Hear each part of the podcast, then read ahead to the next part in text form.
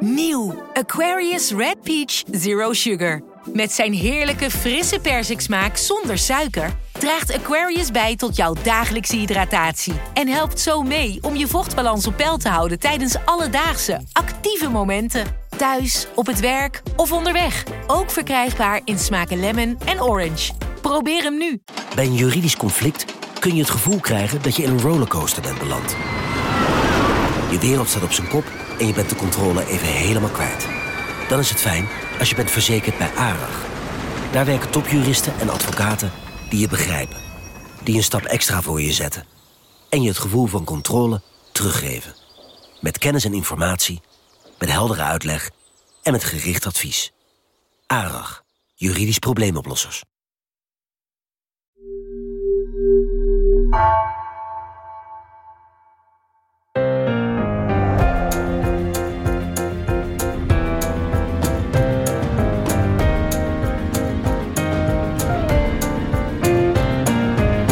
Is Haagse Zaken van NRC. Mijn naam is Lemja Aharwai.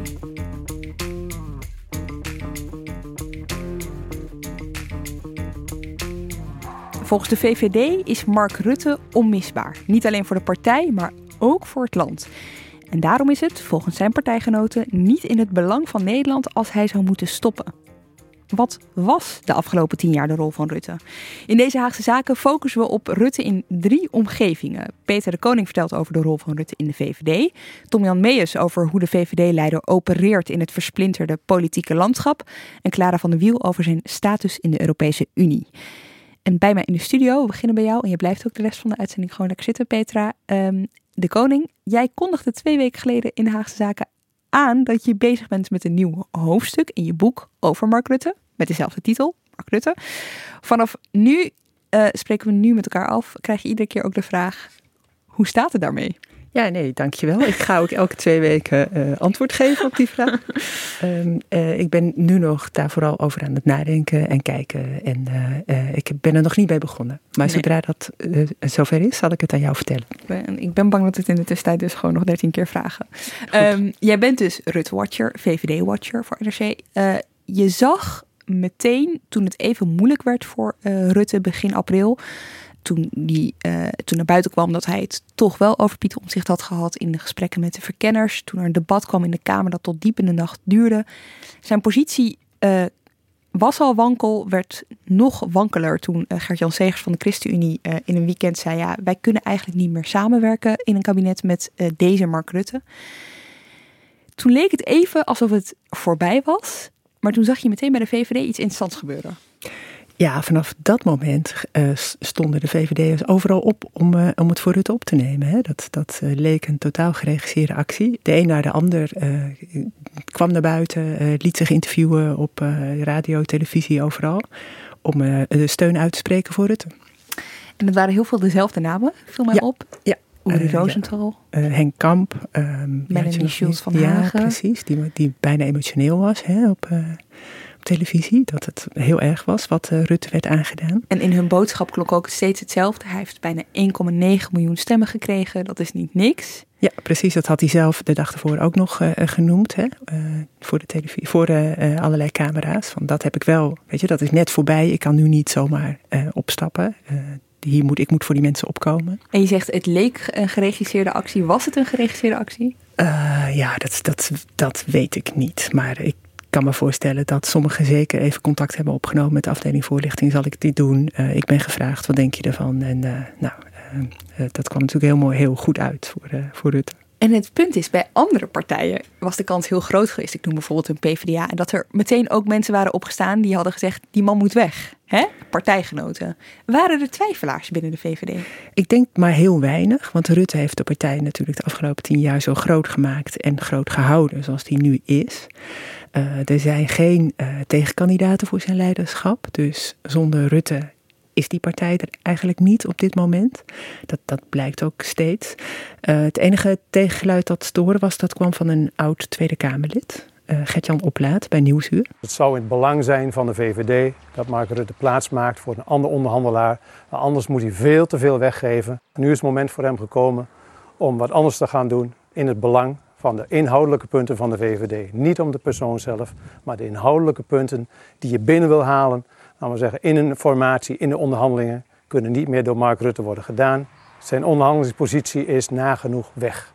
Maar goed, dit was dus een, een eenzame, ja, dit was een eenzaam geluid. Ja, ik kan me voorstellen dat ze het misschien niet eens hadden uitgezonden als die uh, zich uh, had aangesloten bij de, uh, bij de mensen die het voor Rutte opnamen. maar het was heel moeilijk zoeken naar iemand die kritisch was over Rutte. Ja. En hij was dat. En bij de meeste partijen, ja, ik zeg het toch maar nog een keer, staan mensen vaak wel, vooral na tien jaar premierschap, weet je, heb je vijanden gemaakt. Staan mensen in de rij om je ja, richting de, duw, de deur te pushen als je het al niet zelf doet. Hier gebeurt het niet. Zegt dat misschien ook iets over Rutte zelf? Uh, ja, dat denk ik wel. En het zegt iets over zijn positie in de partij natuurlijk. Hij heeft geen uh, duidelijke, uh, er zijn geen duidelijke tegenkandidaten voor zijn leiderschap in de partij. Dat maakt heel veel uit, want de VVD heeft vroeger natuurlijk ook allerlei conflicten meegemaakt intern. En ze waren ook niet vies van elkaar onderuit halen. Maar dat ehm, heeft hij nu, maakt hij nu niet mee in elk geval. Rutte is iemand die heel erg gericht is op relaties goed houden. Dus daar, daar steekt hij enorm veel tijd in. Ook met andere partijen, ook in zijn eigen partij. Dus dat, dat betaalt zich ook wel uit op zulke momenten, denk ik. Je zegt net, er is niet een duidelijke tegenkandidaat voor uh, Rutte. Maar er heeft zich, dus niemand heeft zich echt opgeworpen van, uh, weet je, hij moet weg, ik doe het wel. Maar als je kijkt naar de mensen om hem heen, of die op een goede positie zitten bij de, bij de VVD, dan zie je weinig mensen die hem zeg maar, natuurlijk zouden kunnen opvolgen. Ja, precies. Dat is ook, uh, denk ik wel, het probleem van de VVD. Eh, ze hebben een enorm populaire leider, maar er is niemand anders die, uh, die als die omvalt, het zo kan overnemen. er zijn wat, wat jonge Kamerleden die worden genoemd als, als grote talenten. Maar ja, die staan nog niet klaar om het, om het over te nemen. Ja, er stond één man, dachten we, lange tijd klaar. Klaas Dijkhoff. Ja. ja, dat dachten wij. En hij zei zelf in een interview met ons dat hij al in 2018 heeft besloten dat hij dat absoluut niet zou gaan doen. Ja, dat herhaalde hij later ook nog even bij de vooravond. Ik kom niet meer terug in de Kamer, dat klopt. Ja. En dit natuurlijk heb je nog wel eens gedacht. Het besluit heb ik al heel lang geleden uh, genomen. En natuurlijk denk je in die coronatijden wel. Uh, uh, goh, het zijn, maar dat is, politiek is altijd interessant. Er zijn altijd interessante zaken. En dan denk je wel aan wat, voor, wat is mijn bijdrage. En als ik nou diezelfde inschatting maakte dat die cruciaal was voor het bestrijden van corona, dan, dan was het anders geweest. Maar dat, gelukkig is het niet zo. Ah, dit, dit klinkt alsof het een, een, een weloverwogen keuze lang, lang geleden is. Maar dit, hij heeft ook al een paar ja, probleemdossiers op zijn tafel gehad de afgelopen tijd. Hij is niet altijd even positief in het nieuws geweest. Nee, hij heeft een enorme affaire uh, doorgemaakt. En het ging over zijn reiskostenvergoeding die hij onterecht zou hebben gekregen. En hij kreeg ook nog wachtgeld omdat hij in het kabinet had gezeten. Daar heeft hij het ook wel uh, uh, moeilijk mee gehad. Dat was een zware tijd voor hem, ja. Dat, dat gaf hij ook zelf toe. Dus is er tegelijkertijd dus niemand die Rutte zou kunnen opvolgen? Tenminste, geen logische opvolger. Maar denk we toch, Petra, de VVD, de grootste partij. Politiek is grillig, dat weet ze daar maar al te goed er had altijd een moment kunnen zijn waarop Rutte eerder, weet je, dat, er zijn genoeg momenten geweest waarop het, waarop het ook al aan een zijde draadje hing. Um, hoe komt het? Hoe komt het dat de VVD die logische opvolger niet heeft? Ja, het is, Rutte zit er al een hele lange tijd en wilde ook steeds heel graag blijven. Hè? Uh, dus dan, dan ja, dat, dat werd hem ook gegund. En het ging ook goed. En hij bleef ook eigenlijk, als het erop aankwam, was hij steeds weer populair. En anderen die, hè, Albert Zijlstra is een tijdje uh, zijn opvolger genoemd. Hè, dat uh, verwachtte iedereen van dat hij de kroonprins zou kunnen zijn. Nou ja, die is, die is weg. Uh, Janine Hennis moest aftreden als minister. Die is naar Irak vertrokken. Edith Schippers is niet gebleven. Allerlei mensen zijn weggegaan om, om allerlei verschillende redenen. Dus het is niet zo dat hij ze heeft weggeduwd. Maar het is wel zo dat in zijn schaduw niemand is gegroeid tot zijn hoogte of in de buurt van zijn hoogte. Maar wat zegt dat? Ja, wat zegt dat? Het, ja, dat is, dat, het zegt van alles en ook weer niks. Weet je? Het heeft ook allerlei oorzaken dat dat zo is gegaan. En als de nood aan de man komt, ja, dan zullen ze het, hè, als die, die donderdagnacht in het debat wel had moeten aftreden, dan zouden ze wel een, uh, een oplossing hebben bedacht. Weet je, Edith Schippers is misschien wel een paar keer al gebeld. Uh, misschien hadden ze Janine Hennis teruggehaald. Misschien hadden ze toch een, een heel stevig beroep op Dijkhoff gedaan. Van je kunt niet weg, je moet echt blijven, je moet het overnemen. Ze zijn er wel, maar ze staan op afstand. Ja, het punt is, VVD'ers dus de achterban, hè, die vindt al wel een tijdje dat, um, ja, dat, dat, dat de tijdperk Rutte voorbij is. Uh, ik kan me nog een onderzoek van ons herinneren dat we deden op de redactie uh, maart 2019. Uh, toen belden we met 169 lokale VVD-bestuurders. Toen zei twee derde, ja, dat tijdperk Rutte is wel voorbij. Mensen hadden behoefte aan vers bloed, aan een frisse wind. Ja, ja, ik herinner me dat heel goed. Uh, dat hebben we toen groot gebracht. Maar later kwam dat uit geen enkel onderzoek nog, hè, dat VVD'ers Rutte zat waren. En in de coronacrisis is het al sowieso helemaal omgeslagen. Toen was hij de enorm populaire premier die ook uit andere achterbannen uh, heel veel steun kreeg. Dus dat is weer naar de achtergrond uh, verdwenen. En zie je nu dat de VVD wel bezig is om die mensen om hem heen te verzamelen. Of om in ieder geval een groepje te vormen van mensen die eventueel. Want ik bedoel, zelfs als het hem lukt om dat vierde kabinet te volgen. Eh, te, zelf, zelfs als het hem lukt om dat vierde kabinet te vormen. Dan nog zal het zijn laatste kabinet zijn. Ja, daar gaat nu iedereen echt wel vanuit. Ja, nu echt. Ja, nu echt. Ja, alhoewel je het echt nooit weet bij Rutte. Nee. Um, maar ja, ik hoor ook wel van mensen dat hij daar zelf ook wel een paar keer over begonnen is de afgelopen jaren. Dat dat natuurlijk wel moet gebeuren. Um, dus er, is een groepje, um, je hebt uh, uh, Sofie Hermans natuurlijk nu, die tijdelijk fractievoorzitter is. Die wordt genoemd Dylan uh, Jesulkus, Bente Becker. Je hebt ook nog Dennis Wiersma en Thierry Aartsen dat is de bedoeling dat die wel een belangrijke rol gaan spelen in de VVD. Belangrijker dan ze nu doen. Ze hebben ook allemaal op zich, uh, Sofie Hermans voert nu het woord over corona bijvoorbeeld. Ja. Uh, Thierry Aartsen doet uh, het herstelplan voor de ondernemers. Dus het, dat, dat, is dan, dat is dan werken aan zo'n groep. Dus ze belangrijke taken geven en kijken hoe ze daarin, ja. daarmee omgaan. Ja, precies. En ze een belangrijke rol geven in de media. Weet je wel, dat ze vaker naar de talkshows kunnen gaan. En dat, dat doet de VVD heel zorgvuldig met mensen van wie ze hoge verwachtingen hebben. Ja, en dat dat toch wel rijkelijk laat gebeurt, zou je kunnen zeggen. Want toen het erop aankwam en Rutte eventjes, weet je, dat het, dat het voorbij leek te gaan, was er dus, was er dus niemand. Jij noemde net uh, het woord gunnen. Ze, ze gunden het Rutte ook uh, heel lang. Was dat omdat hij de partij dus tot de grootste had gemaakt. Weet je wel, ze, ze, ze zaten diep in het slop toen hij uh, in 2006 uh, partijleider was. Weet je, is, bedoel je dat met gunnen? Ja, nou ja, ik denk dat, dat iedereen in de VVD wist hoe graag hij ook bleef elke keer. Um, hij heeft ook bij zijn, de vorming van zijn eerste kabinet um, een keer gezegd tegen andere partijen dat hij op zijn minst drie kabinetten Rutte wilde. Uh, dus hij, hij had dat plan voor de lange termijn. Hij heeft de VVD groter gemaakt um, en, en bij vijanden gemaakt intern. En dan, ja, dan, dan gun je, dan wordt het je ook gegund. Ja. Nou zijn die formatiegesprekken bezig, informatiegesprekken met Herman Cenk Willink. Um, na die rel rond uh, positie, uh, omzicht, functie elders, iedereen weet inmiddels waar ik het over heb als ik die woorden uitspreek, uh, gingen er stemmen op dat Rutte gewoon geen premier meer zou kunnen worden. Zou hij zelf genoegen nemen met een andere politieke rol? nou, daar heb ik met VVD'ers over gepraat. Ja, daar zag het wel naar uit. Maar dan in zoverre dat dan de VVD achterover zou leunen en zou zeggen: Oké, dan als wij niet de premier mogen leveren, zoek het dan maar uit zonder ons. Dan wordt het heel ingewikkeld voor D66, want die moet het dan gaan regelen met een heleboel partijen zonder de VVD. En zonder het CDA, want die, heeft al, uh, die zeggen intern al van nou ja, als de VVD niet meedoet, dan ja, wij ook niet. Ja, nee, dan wordt het helemaal uh, niks natuurlijk. Ja, maar op zich waren er ook wel VVD'ers die het een, een leuk vooruitzicht vonden. Dat Rutte dan nog een, paar, een jaar of zo, hè, veel langer zou het dan niet geduurd hebben, dachten ze, uh, als oppositieleider zou optreden. Zou hij dat doen? Uh, ik, ja, ik, ik, ja, van sommige uh, politieke leiders kun je zeggen dat hun ego te groot is voor zo'n wat bescheidene rol.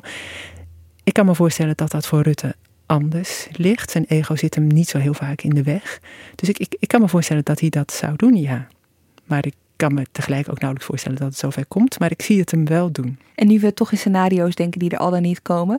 Zou hij, denk je, genoegen nemen met een rol uh, dat, dat hij wel, dus dat de VVD wel meeregeert, maar dat hij niet de premier wordt? Dat je minister-president Kaag krijgt en minister Rutte? Ja. Nee, dat kan ik me niet voorstellen. Nee, dat kan ik me niet voorstellen.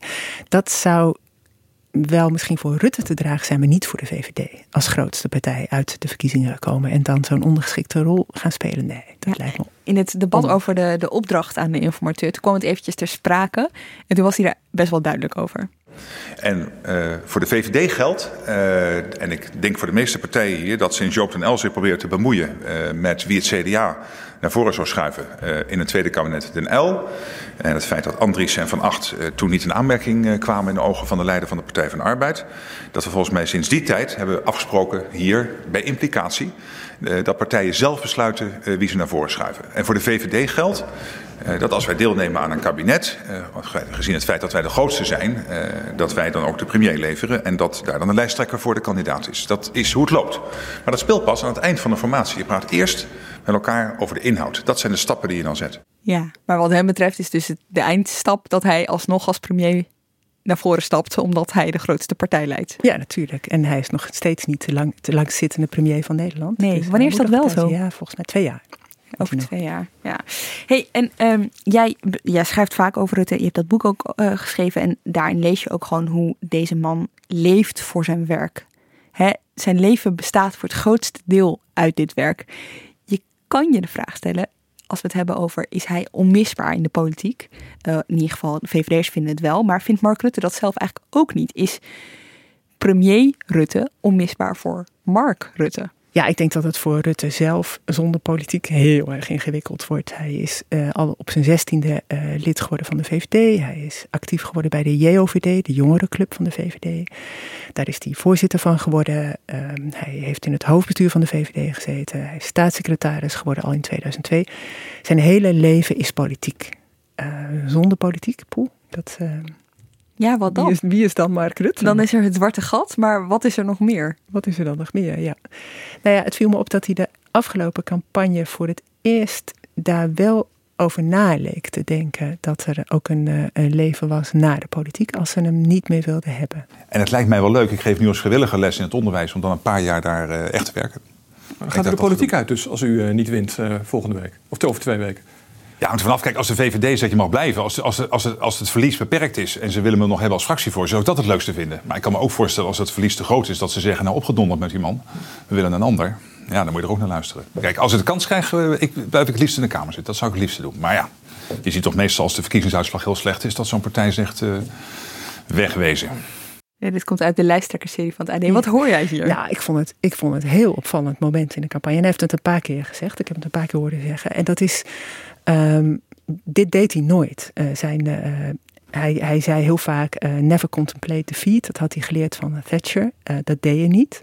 Um, je moest er altijd vanuit gaan dat je ging winnen. En nu heeft hij het over dat hij misschien wel zou, dat de verkiezingsuitslag kon tegenvallen, dat hij weg moest gaan. En, dus ik denk dat hij, uh, dat hij zich aan het voorbereiden is op zo'n leven na de politiek. En dat hij daar een aanloopje voor, voor nodig uh, heeft. Ja, hij was zich in ieder geval aan het voorbereiden op een laatste kabinet voor een leven na, het, na de politiek. Dus dit zou, weet je wel, dit zou sowieso voor hem een laatste kabinet zijn. Ja, nou ja, maar hij had, het nadrukkelijk, nou ja, hij had het nadrukkelijk over als hij zou verliezen bij deze, deze uh, verkiezingen. Ja. Is, in de afgelopen weken moest ik soms denk, even denken aan Lodewijk Asscher van de PvdA, die door zijn partij, uh, die eigenlijk door een hele kleine stroming in zijn partij, zo begon het, maar die uiteindelijk wegging uit de politiek vlak voor de campagne de VVD is echt, ja, echt om Rutte heen gaan staan. En lijkt ook niet van plan om hem los te laten. Maar ik wil toch even de gedachteoefening met je aangaan. Stel nou straks aan de formatietafel blijkt dat andere partijen, het CDA en D66, toch, hun poot stijf houden. En zeggen we willen wel met de VVD, maar niet met, met Mark Rutte. Is, dat is het een optie dat de VVD op een gegeven moment zegt dit is onhoudbaar met jou, we moeten toch verder kijken, Mark? Ja, maar dat is een optie, zeker. Als, als blijkt dat zijn aanwezigheid heel veel schade veroorzaakt aan de VVD, en als die Rutte dat zelf ook gaat vinden en zien, dan denk ik dat hij opstapt, ja. Ops, ja. ja. Dus als, als hij ziet dat zijn, zijn aanblijven de VVD alleen maar in de weg staat, dan zal hij uh, vermoedelijk wel vertrekken. En dan zal de VVD dus met een uh, opvolger moeten komen. Wat overigens ook wel een ingewikkelde exercitie is. Van dan wordt dat dus onderdeel van het formatieproces wie de nieuwe premier wordt namens de VVD. Ja. Toch? Zo gaat dat dan? Ja, zo gaat dat dan. Ja. En dat kan dan iedereen zijn in principe. Dat hoeft niet iemand van de kandidatenlijst van de Tweede Kamer te zijn natuurlijk. En over de rol van Rutte in het versplinterde politieke landschap nemen we contact op met Tom-Jan Meijers. Tom-Jan. Hey, hey Tom-Jan. Hoi. Rutte staat, uh, wordt vaak het oliemannetje genoemd op het Binnenhof. Klopt dat beeld? Nou, hij is een sociaal zeer vaardige man die, uh, die, die zeker in zijn beginjaren als premier uh, heel goed heeft bewezen dat hij ehm, verrassende deals kan sluiten. Ja, want dat, dat imago dat komt ergens vandaan. Je noemt die beginjaren. Het is terug te voeren vooral op de akkoorden die hij wist te sluiten. Hè, toen hij op zoek was naar meerderheden. Ja, nou ja, hij heeft in, uh, in uh, Rutte 1, dat was zoals je weet een gedoogcoalitie met, de, met Geert Wilders, met de PVV. Heeft hij GroenLinks zover gekregen toen destijds uh, Jolande Sap om, om een, een politiemissie in Afghanistan ehm, te steunen. Daarmee hield hij zijn, zijn kabinet, dat toch al een wankele basis had, in stand. Maar daarmee betekent, dat betekende ook dat GroenLinks dat kabinet in stand hield. En gewoon uh, oppervlakkig gezien was dat natuurlijk best een, een, een bijzonder geval. Dat hadden we in ieder geval in, de, in het naoorlogse Nederlandse politiek niet eerder gehad. Dat een partij die, tot de, die links van de PvdA uh, werd gesitueerd, dat die bereid was een dergelijke coalitie in stand te houden. Ja. En zo heb je meer voorbeelden gehad. Ik, ik, ik denk dat het een hele belangrijke is. Uh, de totstandkoming, na de totstandkoming van Rutte 2, de coalitie met de Partij van de Arbeid. Toen ontstond eigenlijk heel snel het probleem dat. Uh, dat dat kabinet geen meerderheid in de Eerste Kamer had. Het was een kabinet zonder het CDA. Het CDA is een echte machtspartij.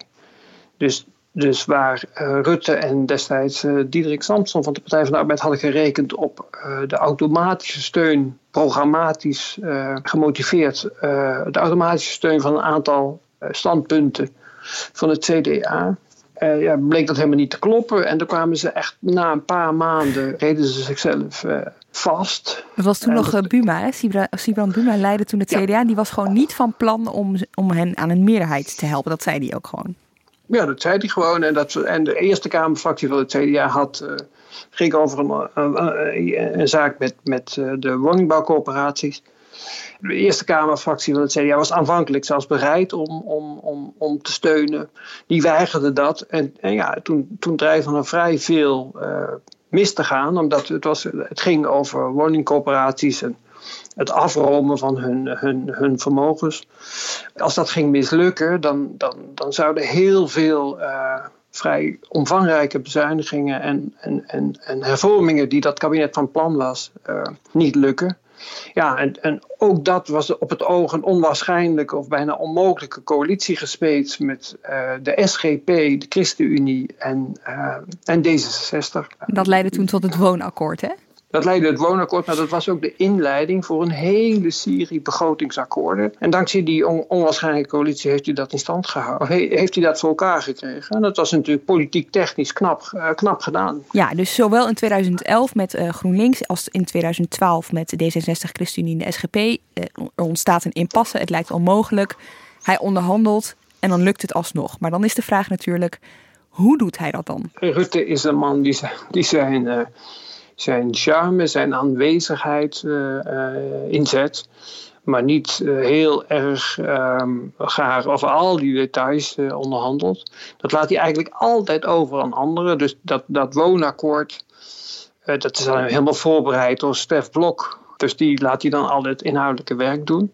En hij komt er heel graag bij als, uh, als de puntjes op de i moeten worden gezet. En dan is hij ook in staat om onverwacht enorm flexibel te zijn. Dus dan geeft hij dingen weg waarvan waarvan de VVD in, eerder, in, in voorgaand overleg het vol, volstrekt onmogelijk had gehouden dat dat eh, weggegeven zou kunnen worden. En dat doet hij dan gewoon. Dat is een bepaalde stijl. Ja, je kunt, er zijn ook mensen die er neerbuigender over spreken, maar goed, zo doet hij dat. Petra?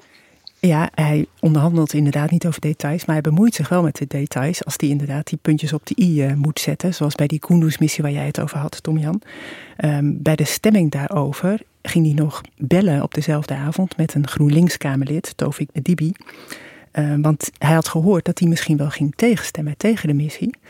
En Tovik Dibi wilde dat een Afghaans meisje niet zou worden uitgezet. Dus toen ging Rutte zich bemoeien. Gert Leers, die toen minister was van Asiel en Migratie, die moest gaan bellen met Tovik Dibi. Die moest hem een soort ruimte bieden, waardoor hij dan wel voor die missie zou stemmen. Nou ja, op zo'n moment bemoeit hij zich dus ook met, met de details. En wat je zei over het CDA, hè, het CDA was heel onwillig in, uh, in Rutte 2. Dan probeert hij eerst wel heel lang om het CDA te paaien, dus die, die te vriend te houden. Dus hij had ook uh, zijn hele kabinet opdracht gegeven. We gaan aardig zijn voor het CDA, jongens, wat er ook gebeurt. En de PvdA hield dat niet vol. Weet je, die gingen toch uh, praten over als je het CDA een hand geeft, dan moet je je vingers natellen en zo. Dat, dat soort, daar werd hij woedend over. Maar ja, wat hij ook deed, het CDA was niet te paaien, zoals jij net beschreef, Tom Jan. En dit zijn de voorbeelden uit Rutte 1 en 2. Inmiddels zijn we uh, bezig met een dimensionair kabinet Rutte 3 heb je het idee, zeg maar, die methode Rutte die die dan gebruikte, de, wat je net noemde, Tom Jan, die, die handigheid van hem, is dat duurzaam? Bleek dat duurzaam te zijn? Lukte dat ook in, in Rutte 3? Ja, kijk, uh, om te beginnen is denk ik ook heel, heel belangrijk dat in ieder geval voor wat Rutte 2 betreft, uh, het was financieel, uh, werd het gezien als een crisisachtige situatie in Nederland.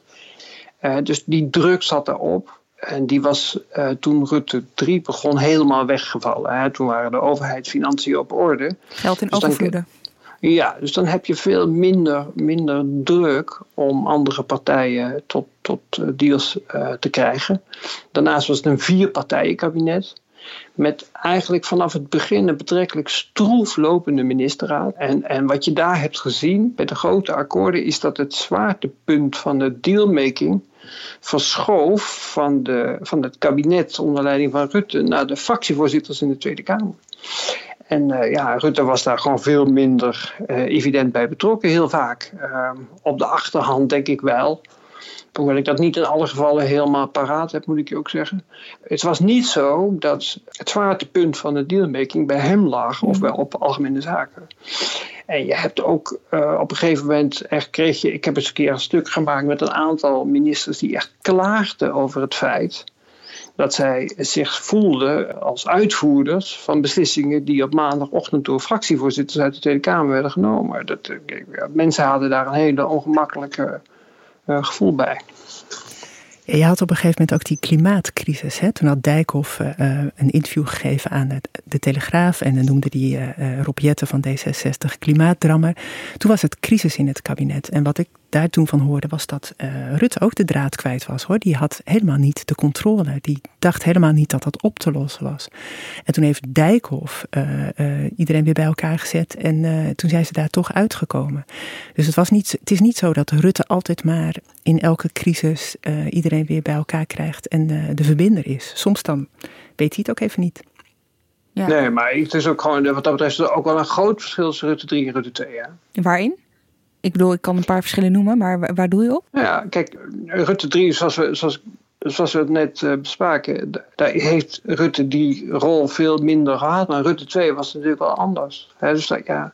Kijk, zo'n, uh, ik noemde het woonakkoord, maar je hebt ook een aantal van die begrotingsakkoorden gehad dat is wel heel erg via Rutte gegaan vaak.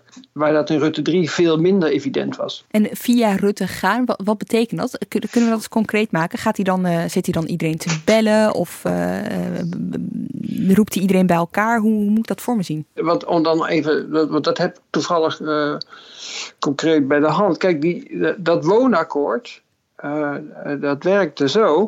Het zat vast. Dus uh, wat Petra net zei, dus hij had steeds, hij was blijven drukken op het CDA. En hij dacht dan inderdaad, ik praat ze om. En dat lukte niet, dat lukte niet.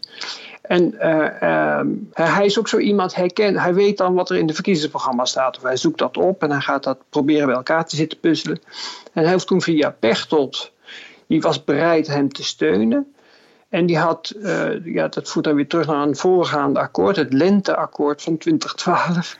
Toen had Pechtold al gedeeld met de ChristenUnie en misschien ook de SGP, dat weet ik eigenlijk niet meer. Uh, ik geloof dat het toen de ChristenUnie, nee, was, was het de SGP niet bij.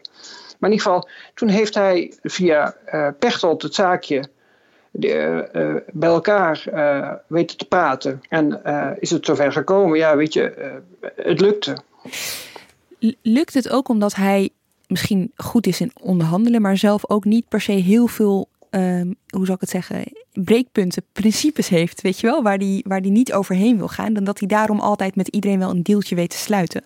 Want ook als je kijkt naar zijn kabinetten, hij is over rechts gegaan, hij is over het midden gegaan. Uh, nu zal hij sowieso een beetje over links moeten gaan, uh, als het hem lukt en als het überhaupt een, een Rutte-kabinet wordt. Maar speelt dat niet ook mee? Helpt dat niet in een versplinterd politiek landschap? Maar ja, maar natuurlijk. Hij toont zich natuurlijk bereid om zijn eerder ingenomen standpunt in te ruilen voor een, uh, voor een ander standpunt als dat, uh, als, als dat een, uh, een akkoord creëert. Ja, dat is duidelijk. Ja, soms tot, tot nervositeit bij de VVD. Die vinden dat heel eng, want hij kan van alles opgeven. ook de VVD-punten. Ja, ik moet nu denken aan 100 km per uur rijden in plaats van 130. Ja. Zoiets? Nou ja, zoiets. Maar ja, weet je, soms worden, worden plannen er ook totaal onuitvoerbaar van. Hè? Want die, die Kunduz-missie, waarbij hij dus van alles heeft toegegeven en beloofd aan GroenLinks, die, die werd jaren later geëvalueerd. En dat was een onuitvoerbare missie. Uh, dat, dat, dat, dat kon gewoon niet. Dat je, geen, uh, dat je wel mensen daar naartoe stuurt die dan helemaal niet mogen vechten. Uh, dus die evaluatie die was, die was dodelijk. Ja, dat is dan wel door wat er allemaal uh, aan compromissen in zit, denk ik. Ja, en het is natuurlijk ook wel, kijk, dat is ook wel iets wat, ont, wat veel leert over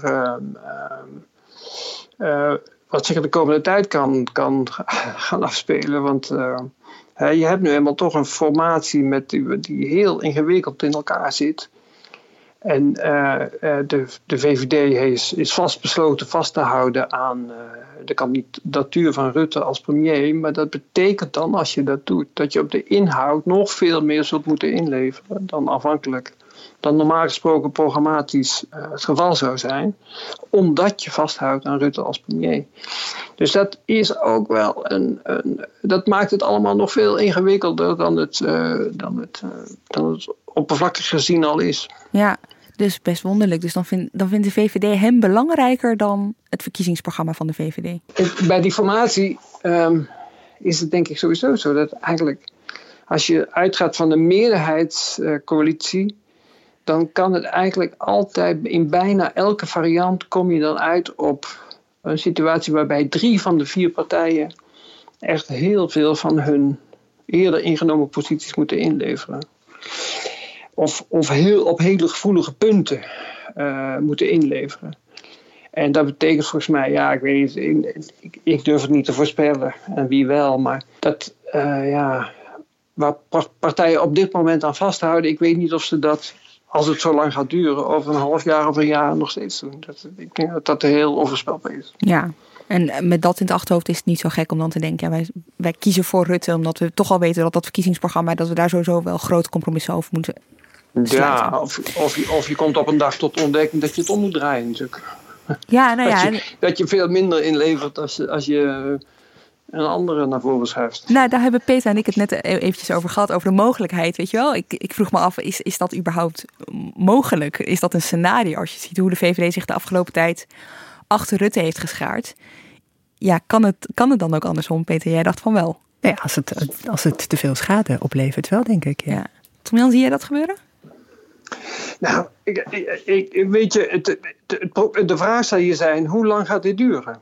Kijk, ik, de vorige week sprak ik iemand die zei, ja, die vaststelde dat het heel waarschijnlijk is dat uh, het demissionaire kabinet uh, de Rijksbegroting 2022 zou moeten presenteren. Die, dat was een ambtenaar die eigenlijk had instructie had gekregen dat hij daar rekening mee moet houden. Nou, ja, Kijk, eh, eh, als je zover gaat, dan, zit je, dan zitten we dus al een half jaar te, te, te formeren. Als het zo lang duurt, en ik weet dat niet, ik denk dat niemand het op dit moment weet, ja, dan gaan dingen, dan gaan uh, ingenomen standpunten heel vaak schrijven. Ja, ik denk niet dat de VVD snel uh, zover komt. Maar ja, aan de andere kant. Uh, Volledig uitgesloten is het niet. Ja, dit is, uh, volgens mij is dit zo typisch zo'n formatie waar eigenlijk allerlei spectaculaire dingen moeten gebeuren. om überhaupt de regering te krijgen. Ja, nou ja, dat, dat, dat gaan we allemaal uh, zien en meemaken. Maar zeg maar, laten we even die gedachte afmaken dat, dat het met Rutte niet lukt.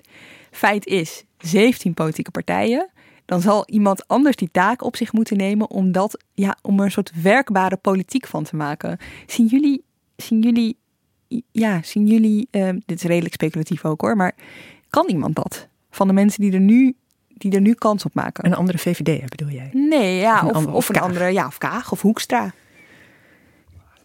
Ja, want het. Ja. Nee, maar kijk, uh, Hoekstra die heeft als minister van Financiën niet laten zien dat hij heel vaardig is in het sluiten van uh, hele ingewikkelde deals. Die is, die is betrekkelijk, je kunt zeggen standvastig, je kunt ook zeggen star, maar in ieder geval die is niet heel flexibel. Uh, van Kaag weet, ik, die, heeft, die hebben we niet meegemaakt onder werkomstandigheden. Dus weet, ik, wist, ik zou het niet durven zeggen. Ze presenteert zich wel echt als iemand met principes. Dus de analyse die we net maakten over Rutte, die redelijk principeloos hè, van het ene naar het andere akkoord gaat. Right. Maar de andere kant is ook wel, kijk, bij die, die, die, die versplintering, dat is wel een kolfje naar de hand van Rutte, moet ik ook zeggen. Want, uh, nou, ja, je hebt, kijk, je, je kunt heel veel onderwerpen op tafel leggen. Waarbij echt verschillende partijen, uh, als het ware, issue ownership kunnen claimen. Dus laten we nemen klimaat. Dan heb je, kun je zeggen, nou, dan moet je, met, dan moet je bij GroenLinks zijn. Uh, of, uh, of bij. Uh, Partij voor de Dieren, Volt. Right. Maar je kunt ook Volt hebben. Ja, dus, dus, dus je kunt heel veel wisselen. Je kunt, als je zegt dierenwelzijn, dan kun je zeggen Partij voor de Dieren. Maar je kunt ook Ja 21 en de PVV. En zo heb je. Door die versplintering kunnen dit soort ogenschijnlijk onmogelijke coalities of akkoorden veel gemakkelijker gesloten worden. Ik heb het nu over individuele beleidsdossiers, hè, niet over coalities of over een kabinet. Ja. Maar dat, die, die mogelijkheden zijn wel veel groter dankzij het feit dat er veel meer uh, partijen zijn die elkaar vaak ook beconcurreren op issues. Dan klinkt de optie, ik zit toch met mijn hoofd bij die formatie, dan klinkt de optie minderheidskabinet met uh, akkoorden toch wel weer uh, aanlokkelijk. Ja. ja, je hebt volgens mij onderzoek van, ik ben even vergeten wie, maar dan heb je ik dacht dat de gemiddelde zittingsduur van een minderheidskabinet in Nederland minder dan een jaar is. Oh. Dus ja. dus, maar er is er ook eentje geweest, ik weet niet meer welke, die wel de volle termijn heeft uitgezeten. Dus er is ook hoop. Er is hoop. Oké, nou laten we met die hoopvolle woorden dan eindigen, Tom-Jan. Oké. Okay. Dankjewel hè. Joep. En van het Binnenhof gaan we door naar Brussel, want daar zit onze correspondent Clara van de Wiel.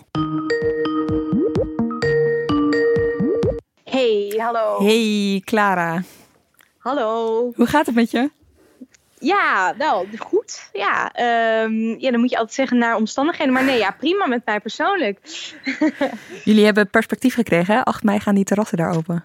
Zeker, ja. ze hebben ons ook een worst voor gehangen. Ja, ik, uh, ik kijk er echt rijkhalsend naar uit. Ja, en jij ook zo te horen. Ja, ja, nou ja, ik ben vol jaloezie. Klinkt jaloers, ja.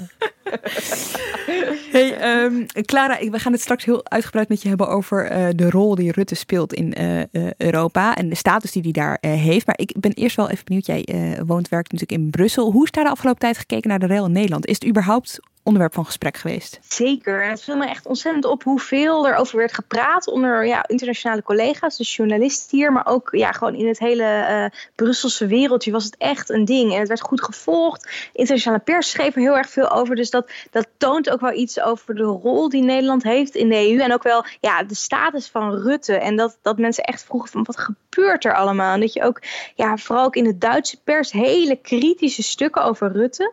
Uh, ook wel veel gedeeld, denk ik, in Nederland. Ja. Maar bijvoorbeeld de Süddeutsche Zeitung die had een, dan een stuk over Mark Rutte, een Welt vol Lüg en Betrug.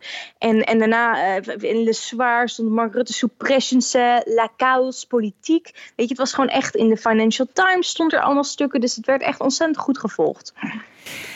En toen leek het er eventjes op dat uh, Rutte ook zou uh, vertrekken. Of in ieder geval zijn positie was wel heel erg wankel. Wat doet dat dan? Ja, um, dat, dat doet...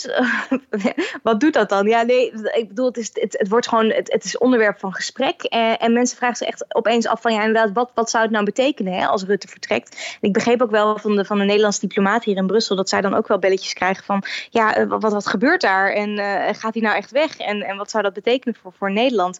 Dus, dus ik denk dat dat ja, dat, dat, dat leidt dan opeens op, hè, dat gesprek.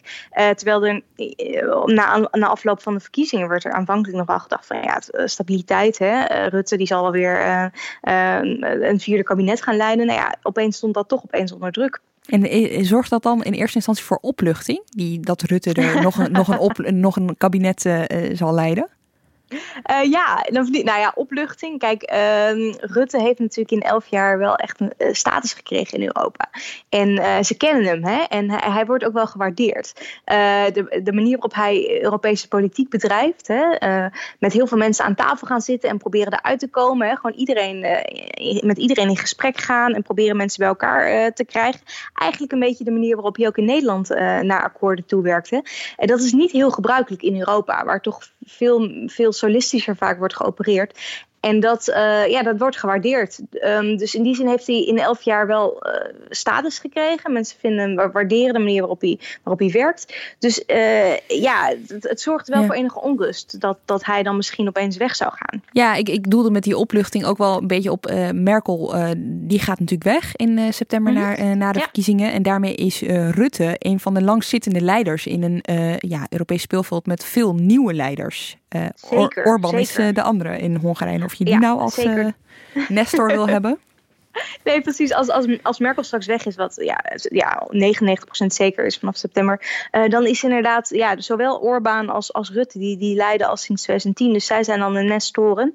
Uh, nou ja, Orbán heeft natuurlijk uh, een heel andere rol binnen die Europese familie. en die, kan niet, het, die heeft niet het gezag wat Rutte wel heeft. Dus als, als Rutte nou opeens plotseling toch wel ook wegvalt, dan, ja, dan zou dat toch wel enige onrust veroorzaken. Te meer omdat ja, er zijn er komen nog andere uh, belangrijke verkiezingen aan. Volgend jaar mei in Frankrijk. En de positie van uh, Emmanuel Macron, de Franse president, is ook helemaal niet heel zeker. Dus het zou zomaar kunnen dat hij opeens ook uh, ja, vertrekt. En dan krijg je daar wellicht zelfs Marine Le Pen. nou ja, die stabiliteit waar Europa toch ook wel van houdt, die zou met het vertrek van Rutte dan nog verder onder druk komen te staan. Toch kan ik me voorstellen, Clara, jij hebt natuurlijk best wel veel geschreven over Zuid-Europese landen de afgelopen mm -hmm. tijd. En hoe die dachten en spraken over de houding van Nederland, van Wopke Hoekstra, maar ook van Mark Rutte. Uh, vooral in, aan het begin van de coronacrisis, toen er veel geld nodig was voor die zuidelijke lidstaten. Waren ze daar, ik bedoel, ik kan me voorstellen dat ze daar toch wel iets anders denken over de positie en het mogelijke vertrek van Rutte. Zeker. En uh, dat, dat was inderdaad ook wel iets wat ik bij inderdaad Zuid-Europese collega's vooral ook wel een beetje merkte van, oh ja, Rutte, nou nee, lekker, lekker voor hem, weet je wel, een beetje op die toon. En, en dat zag je ook al wel een beetje terug in de, in de verslaggeving hè, over, de, over de kabinetscrisis, of ja, eigenlijk moet ik zeggen de formatiecrisis van, uh, van begin april. Weet je, als Rutte vertrekt, dan zou dat ook wel betekenen dat een hele, een, vertolker van een bepaald geluid in Europa uh, er minder is. En die in ieder geval minder invloedrijk zou zijn. Um, dus ik, ik ik, ik vond het wel mooi hoe een, hoe een Spaanse digitale krant dat omschreef. Die, die zei van ja, net als de, vleugels van een vlinder um, kunnen een cycloon ontketenen. En een nonchalante en onschuldige foto kan een nieuw tijdperk in Europa inluiden. Dus er werd echt direct um, de, de, de verbinding gelegd tussen die foto van die, uh, notities van Ollongren. Uh, en een mogelijke uh, veranderende uh, stemming in Europa hè, door het wegvallen van Rutte. En ook een andere krant in Spanje, El Pais, iets, iets bekender krant die, die beschreef ook expliciet gewoon een soort van de verschuivende panelen in Europa. En dat ging dan vooral ook over de opkomst van Italië, hè, onder leiding van een nieuwe premier daar, Mario Draghi. Uh, van dat, die krijgt meer invloed. En dat zou dan automatisch betekenen, Nederland wordt minder invloedrijk. En er werd ook meteen die uh, formatiecrisis erbij betrokken. Van kijk maar, het gaat daar helemaal niet goed. Uh, het zou zomaar kunnen dat die invloed van Nederland heel erg gaat afnemen nu. Ja, en, en, Rutte zegt al vanaf 2010 dat die zuidelijke landen hun eigen rommel, hè, zijn woorden, moeten opruimen, mm -hmm. hun begroting op orde moeten brengen. Dus -hmm. hij is altijd, heeft zich altijd zo hard opgesteld ten opzichte van die uh, landen in het zuiden. En ook nog in de coronacrisis. En weet je, daarbij speelt voor Rutte zelf dat hij voor hem is het vooral belangrijk hoe, die, uh, hoe zijn optreden in Brussel in Nederland wordt beoordeeld. Hè? Vooral door zijn eigen achterban. Als hij het voor binnenlands gebruik nodig heeft om zich onverzettelijk op te, op te uh, stellen in Brussel, dan zal hij dat doen. En hoe er in de Telegraaf over wordt geschreven, dat vindt hij uh, dan heel erg belangrijk.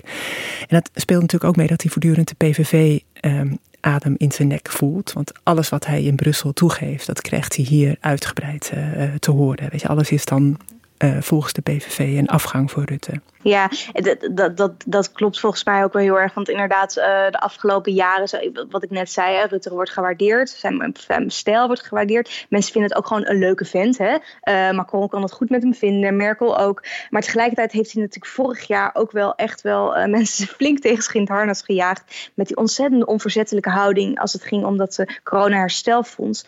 En dat heeft toch ook wel, ik zou niet zeggen dat het echt onherstelbare kras heeft opgeleverd. Maar mensen weten ook wel van, hij heeft ook een ander gezicht. En dat wordt niet altijd gewaardeerd. Dus ik denk ook wel dat er ja, stiekem, in ieder geval bij Zuid-Europese landen, toch ook wel hoop is van, nou ja, wat zou het eigenlijk betekenen als Rutte vertrekt hè, voor, voor die harde Nederlandse houding. Ja, wat ik me nog wel afvraag is zeg maar uh, de inhoud van die formatierel. Uh, het gaat natuurlijk ook over de rol die uh, Rutte heeft gespeeld, waar het gaat om een ander, om een Kamerlid van een andere partij, hè, een functie elders. Zeg maar. Mm -hmm. In, die in, in zeg maar de manier waarop, er, waarop die internationale kranten erover schrijven, zie je daarin dat dat ook afdoet aan zijn imago. Dus dat dat dat zeg maar die kant van hem ook wordt beschreven. Dat hij dat, hij dat ook heeft. Ja, zeker. Of in ieder geval, het ging heel erg om die leugens. Hè. En ik vond echt dat nog in de, in de internationale pers, zowel de, de Financial Times als ik bijvoorbeeld de Frankfurter Allgemeine Zeitung, echt heel erg de nadruk werd gelegd op hij liegt. Hè. En hij liegt en bedriegt en hij, hij durft daar niet voor uit te komen. En dat, weet je wel, dus ik vond dat, dat ze daarin best hard oordeelden. En dat,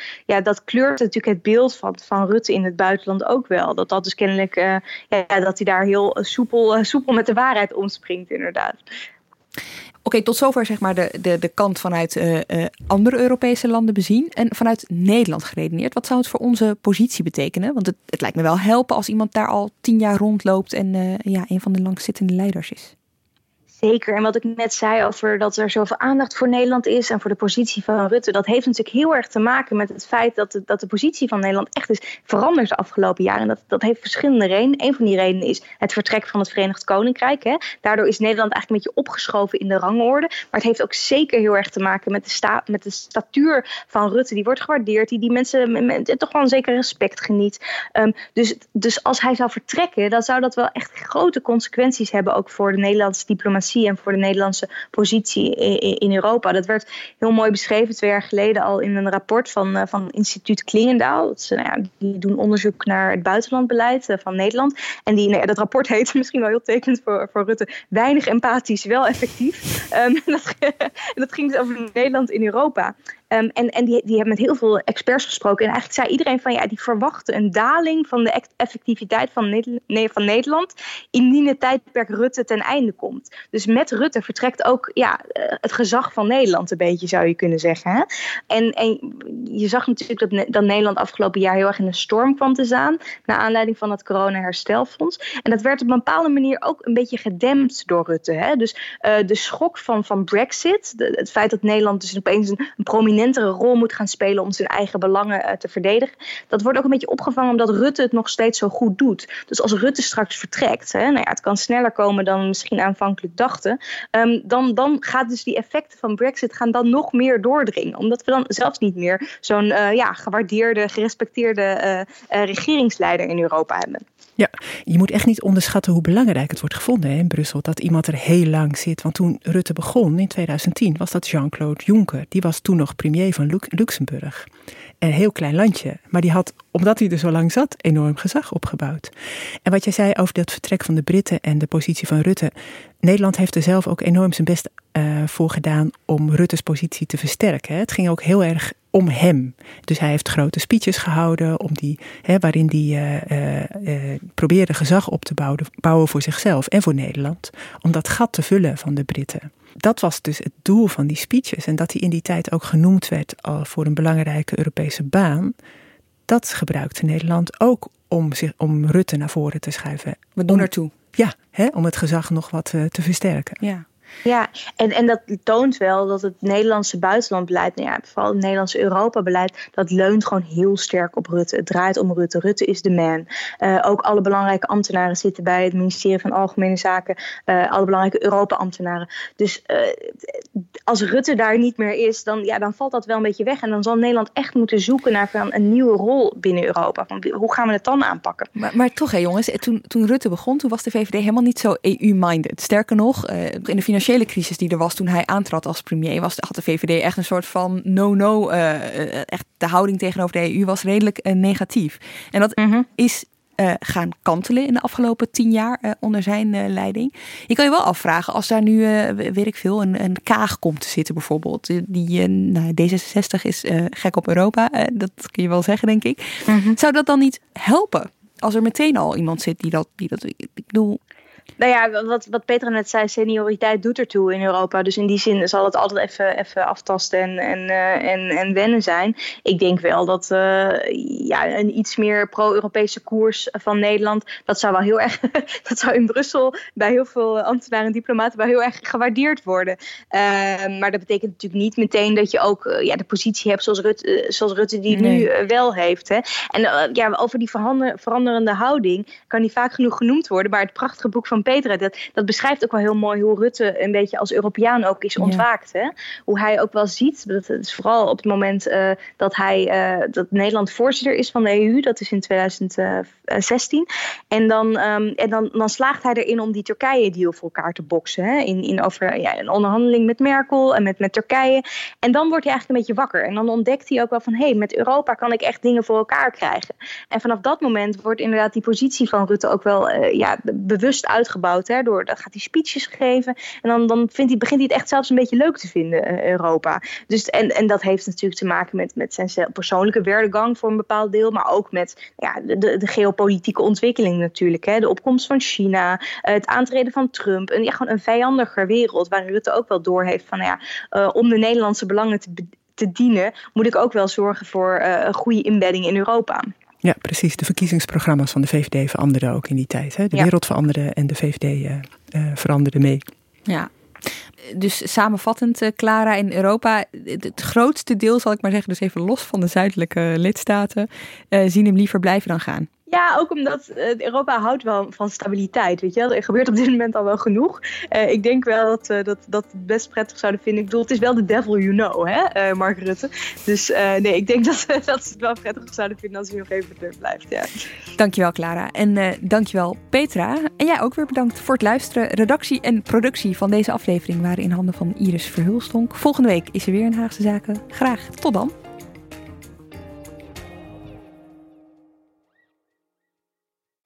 Maatschappij waarin iedereen meedoet.